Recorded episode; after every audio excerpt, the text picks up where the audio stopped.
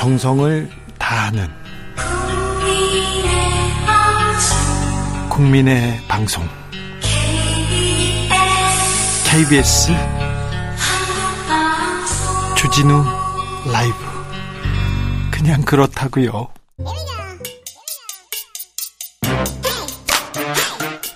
뉴스를 향한 진지한 고민 기자들의 수다. 라이브 기자실을 찾은 오늘의 기자는 미디어 오늘 정철은 기자입니다. 안녕하세요. 뭘 그렇게 탐구하고 계십니까? 아, 이번 주에는 아무래도 그 더탐사에서 나왔던 그 술자리 보도가 너무 핫해가지고 네. 그거 가지고 좀 이런저런 생각을 많이 하고 있습니다. 어떻게 보셨어요, 정철은 기자님? 일단 저는 한동훈 장관의 대응에서 네. 조금 문제가 있다고 보는데 네. 어, 형사 민형사상 법적 대응을 다 하겠다고 입장을 밝혔잖아요. 네. 개인 한동훈의 입장으로 밝히기는 했지만 네. 현직 법무부 장관이 형사고소까지 예고한 상태여서 네.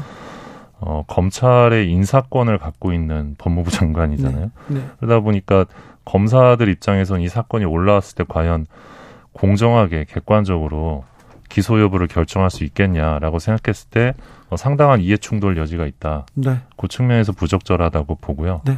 그리고 더 탐사 보도와 관련해서는 어, 다소 좀 무리한 보도였다라고 생각을 하는데 개인적으로 왜냐하면 결국 그 발언을 했던 그 여성을 접촉하는 데는 실패한 거잖아요. 네. 근데 그 여성을 어쨌든 접촉해서 그 당시 장소나 사- 시간이나 네, 장소 시간 사실관계로 확인해. 예, 사실관계를 확인하고 그 내보냈어야 좀 더 완결성 있는 기사였다고 생각을 하기 네. 때문에 조금 부족하지 않았나라는 생각을 갖고 네. 있습니다. 제가 오촌 살인 사건 보도할 때 어, 박근혜 정부에서 검찰이 저를 구속영장에 청구를 했는데 그때 제가 살인 사건 현장 경찰서 네.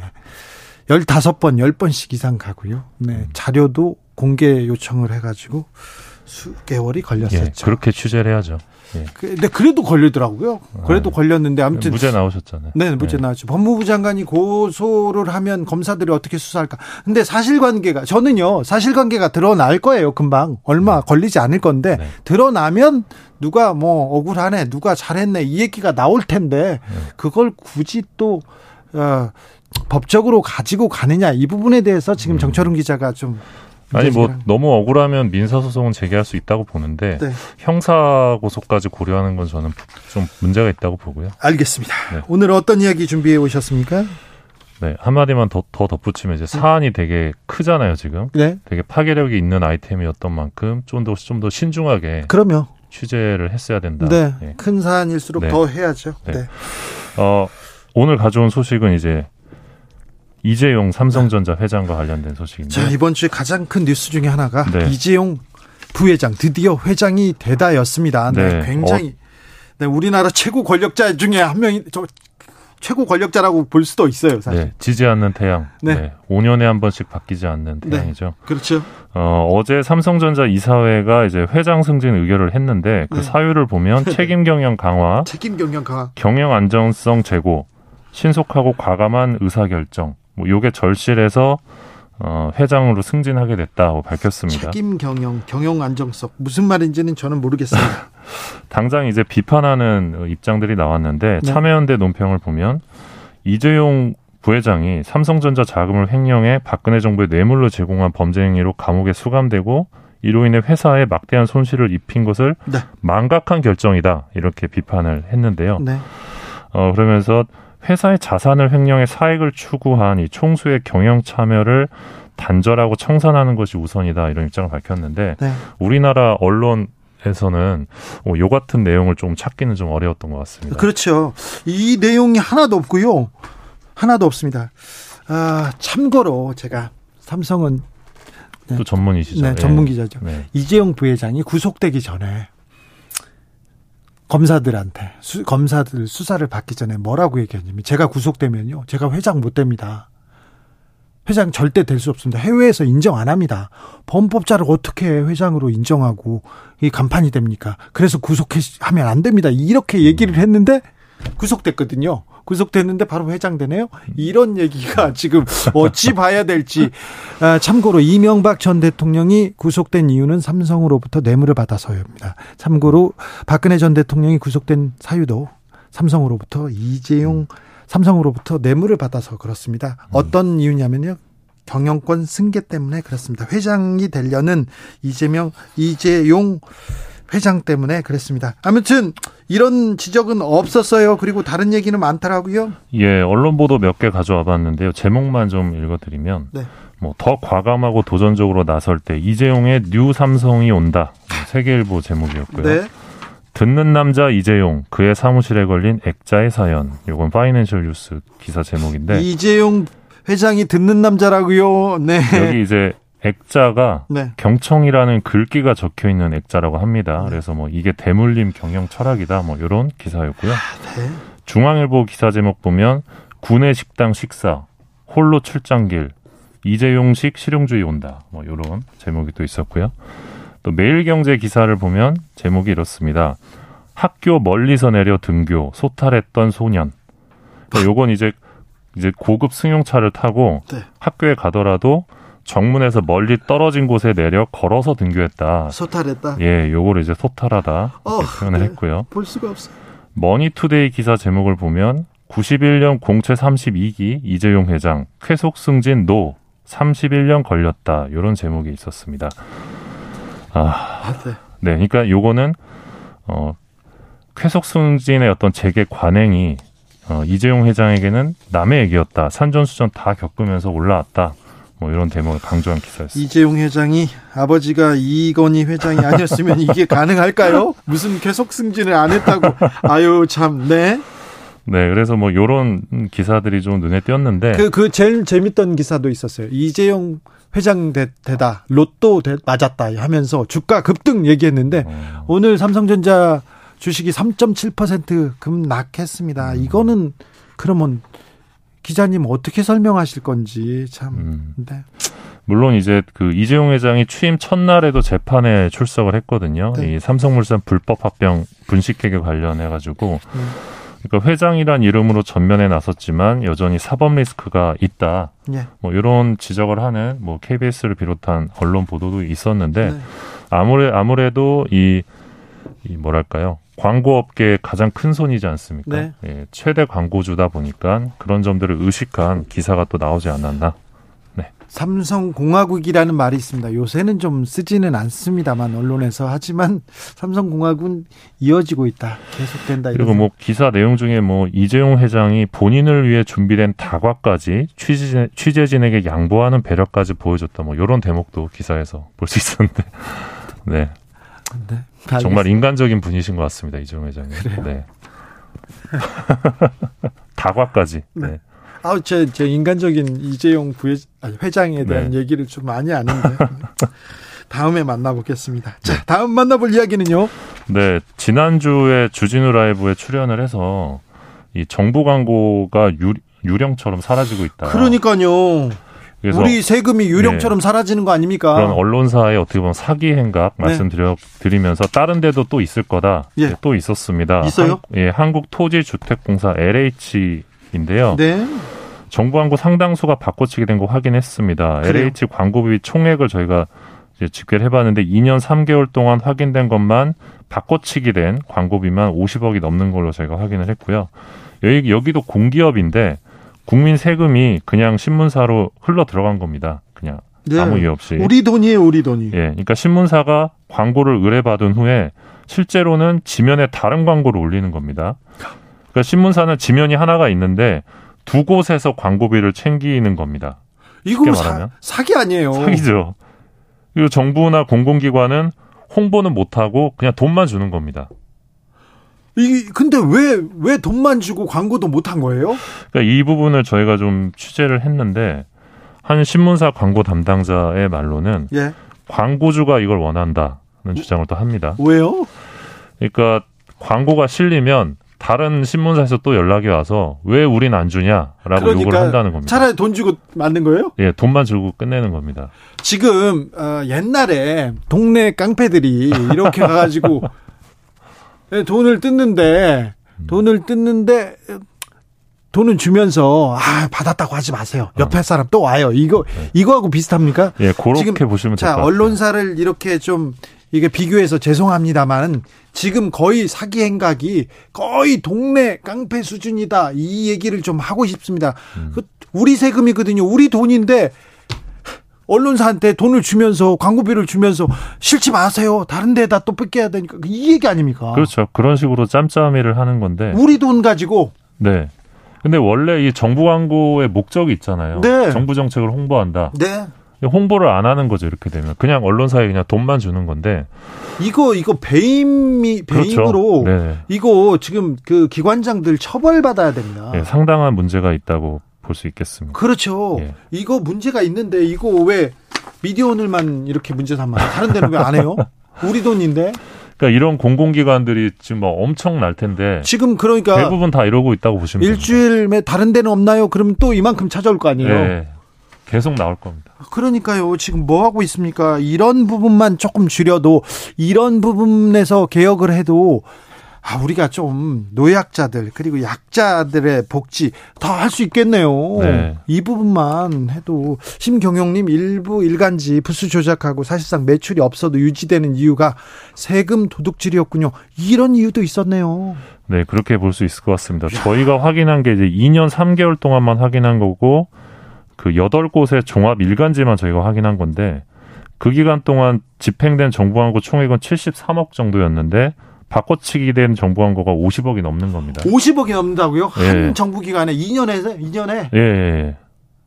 아, 이거 진짜 엄청난 그러니까 언론사들이 이런 식으로 영업을 하면서 네. 이게 어떤 공정과 상식을 이야기할 수 있나? 안 되죠. 유튜버들 막 뒷광고 한다고 뭐라고 했는데 그것보다 훨씬 더, 더 심각하죠. 사일런트 힐님께서 공공기관이 언론사에 조공을 바치고 있는 거네요. 그렇습니다. 소위 지금 지금 통행세 뭐 좀 돈을 뺏기고 있는 거예요. 음. 그렇잖아요. 이게 무슨 이건 사기가 아니라 이거는 그 깡패들이 하는 일이 일하고 또 근데 다른 신문사에 또 뺏기면 안 되니까 우리가 준 거를 알리지 말라라고 하는 거죠. 이거 너무한 것 같아요. 네. 다음으로 만나볼 얘기는. 아 여, 여기까지 하겠습니다. 왜 시간이 해요? 괜찮아요. 아 괜찮습니다. 네. 네. 더 하라니까. 아더 하라고요? 네. 어, 기사 제목에 네. 공포나 분노를 쓰는 비율이 증가하고 있다는 연구 결과가 얼마나 나왔는데요. 증가했어요? 어, 짧게 요약해서 말씀드리면 30년 사이에 두 배 이상 증가했다고 합니다. 자, 공포, 분노, 막 너무 과격한 단어. 그죠? 예, 예. 근데 요게 수용자 인식에 영향을 준다는 건데. 그렇죠. 그러니까 예를 들어서 분노라는 단어가 자주 등장하는 기사라면 네. 어, 문제의 원인, 사회 문제의 원인을 개인적 측면에 두고 보복이 답이다. 뭐 이런 식의 인식으로 이어질 수 있다. 그래서 네. 그리고 자극적인 보도가 많아졌다는 걸 증명하는 대목이다. 뭐 이런 연구 결과가 있어가지고요. 네.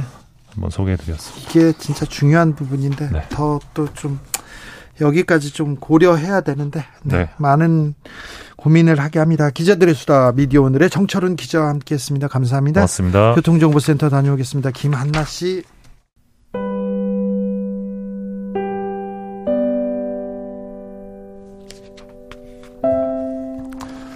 현실의 불이 꺼지고 영화의 막이 오릅니다. 영화보다 더 영화 같은 현실.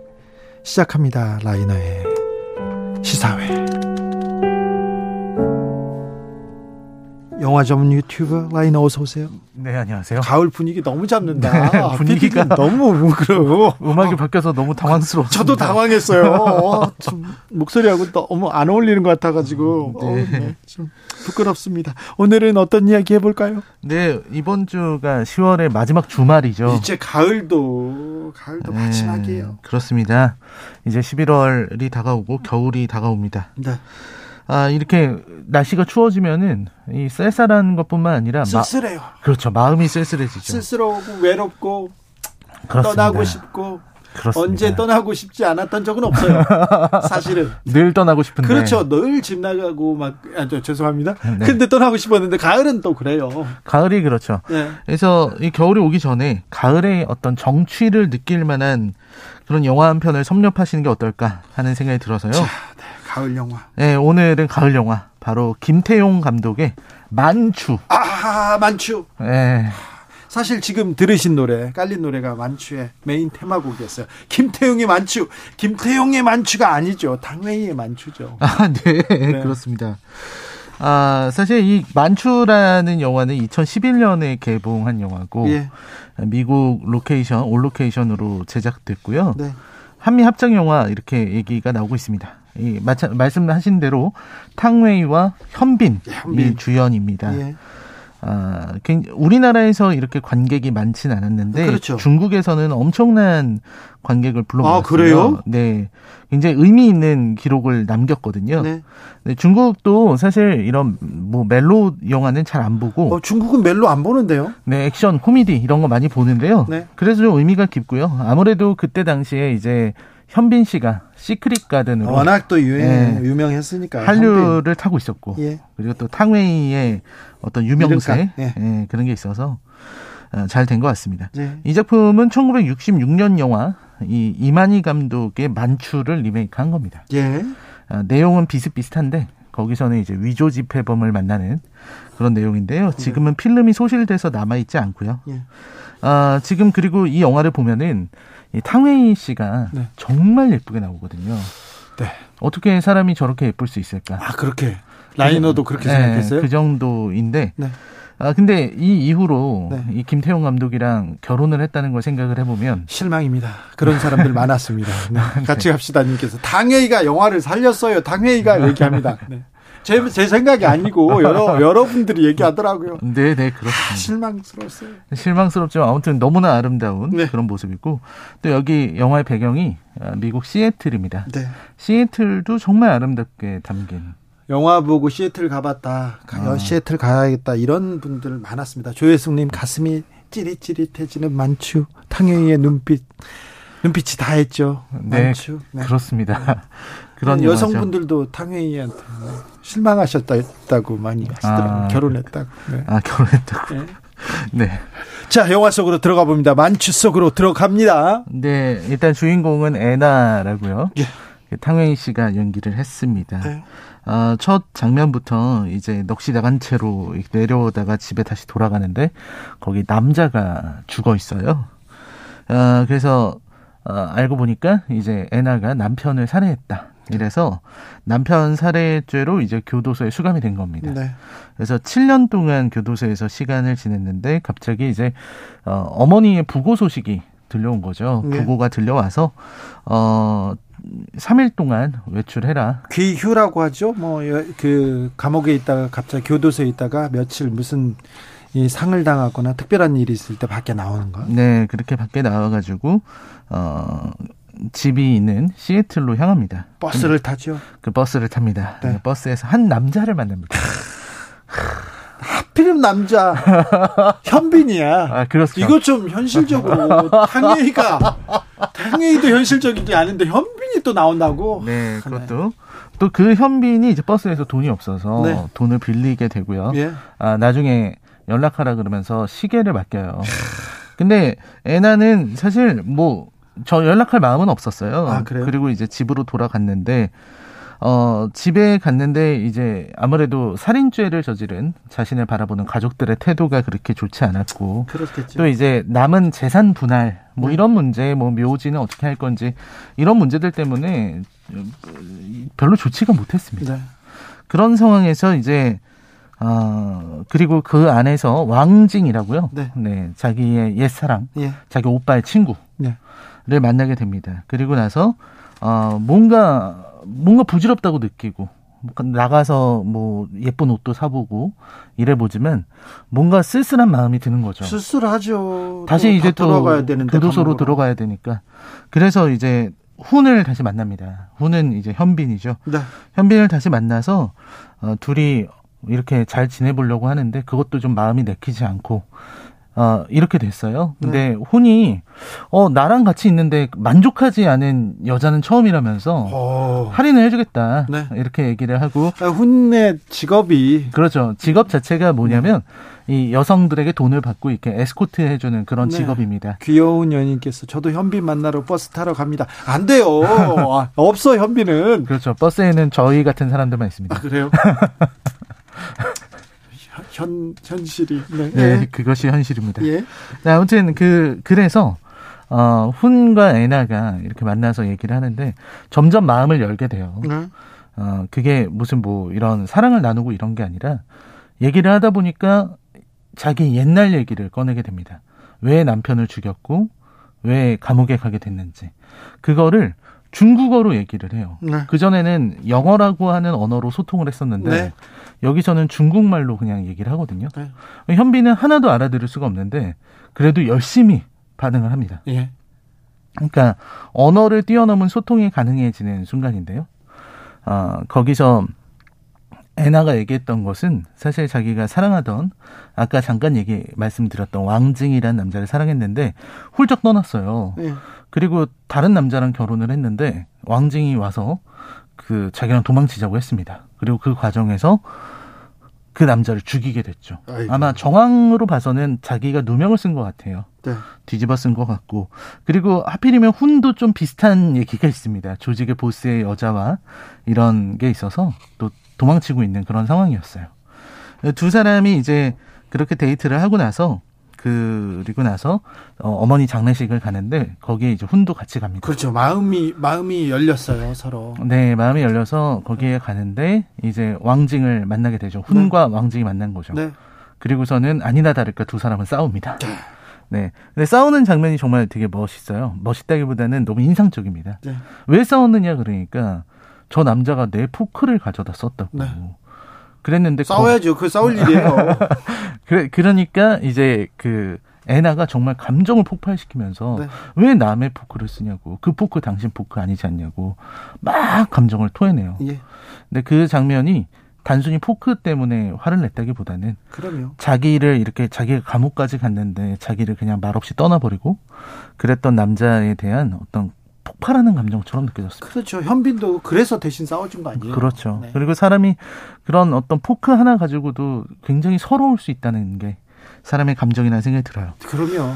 그리고 이제 두 사람은 헤어집니다. 네. 아주 격정적인 키스를 하고서 어, 헤어지게 되는데 훈이 이제 2년 후면 출소한다는 얘기를 듣고서 음. 2년 후에 여기서 다시 만나자 이 얘기를 하고 헤어지고 2년의 세월이 지납니다. 그리고 애나가 그 만나기로 약속한 장소에 이렇게 들어 있는데 가 있는데 네. 어, 마지막에 문이 열리는 소리가 나고 네. 애나가 허공을 바라보면서 어, 안녕 오랜만이에요라고 하면서 끝나는데요. 아... 네. 아 근데 왜 결혼을 했을까? 이 아름다운 영화에 아, 정말 아... 태산 준영님께서 영화 제목이 만추인가요? 아니요, 만추, 만추, 늦가을. 아 참. 네. 자 라이너가 이 영화를 추천하는 이유는 네. 아름다워요. 네, 아름답죠. 가을의 끝자락이기 때문입니다. 네. 네 아름답다는 말이 예, 탕웨이 씨가 일단 물, 물론 아름답고요. 네. 아, 그리고 아까 말씀하신 것처럼 떠나고 싶다. 네. 또 떠나서 어떤 또 이런 낭만에 사랑에 빠져보고 싶다라는 생각을 모두가 하시는 것 같습니다. 그게 어떤 가을 타는 게 아닐까 네. 하는 생각이 들고요. 그래서 어, 이 어떤 가을의 낭만, 이 정취에 푹 빠져서 잠시 이제 이 사회에 복잡하고 머리 아픈 일들은 잠깐 잊고, 어, 여기에 빠져보는 것이 어떤 우리의 정신과 마음에 좀 도움이 된다. 라는 생각이 들었습니다. 아, 지금, 네. 그렇죠. 좀 그렇죠. 빠져보고 또 잊어보고, 네, 좋죠. 음, 그러면서, 어, 최근에 또 헤어질 결심을 보고서 네. 탕웨이의 매력에 빠진 분들이라면 만추를 통해서 보시면, 어, 또 다른 탕웨이에 대한 사랑을 네. 느낄 수 있지 않을까 하는 생각이 듭니다. 너무 많은 사람들이 탕웨이 사랑하고 그러면 안 되는데. 아, 그렇습니다. 안 돼요, 그러면. 또, 또 현빈 씨도 너무나도 멋지기 때문에. 네. 네. 어, 탕웨이 씨는 한국 어, 감독하고 결혼해서 특별히 우리나라 어, 사람들한테 사랑을 받고 있죠, 더. 아, 그렇습니다. 그게 좀더 특별해진 것 같잖아요. 어, 특별한 느낌이 네. 들죠. 김태형 감독하고는 잘 모릅니다만, 잘 모릅니다만, 아, 그래도, 네. 네. 멋있을 것 같아요. 새끼도 너무, 너무. 아, 네네. 네. 멋있었죠. 너무 멋있었죠. 네. 양조위와 함께. 네. 네. 양조위, 아, 양조위의 눈빛, 그리고 탕웨이의 눈빛. 눈빛이 또 말을 하는데, 어, 좋은 배우예요. 탕웨이. 아, 좋은 배우죠. 그죠. 네, 대단한 배우입니다. 네. 네. 탕웨이하고 작업 안 하십니까? 아, 저, 저, 는 어, 한번 한번 그 먼발치에서 네. 뵌 적이 있는데 네. 어, 정말 아름다운 분이다라는 생각만 했습니다. 네, 좋은 글을 써가지고 저는 당연히하고 작업하려고. 왜 웃어요? 네. 알겠습니다. 시사의 오늘의 작품은 아, 탕웨이 그리고 현빈이 주연했던 만취였습니다. 만취 아닙니다. 자, 라이너 감사합니다. 네, 감사합니다. 네. 영화 만추에서 들렸던 곡입니다. 알렉스 제인이 부른 되돌릴, 되돌릴 수 있다면 들으면서 오늘 주진우 라이브 여기서 인사드리겠습니다. 가을의 끝자락입니다. 네. 여러분의 가을은 행복하기만 하셨으면 하겠, 좋겠어요. 네. 다른 생각하지 말고 가을에 흠뻑 빠지셨으면 좋겠습니다. 저는 내일 오후 5시 5분에 주진우 라이브 스페셜로 들어옵니다. 지금까지 주진우였습니다.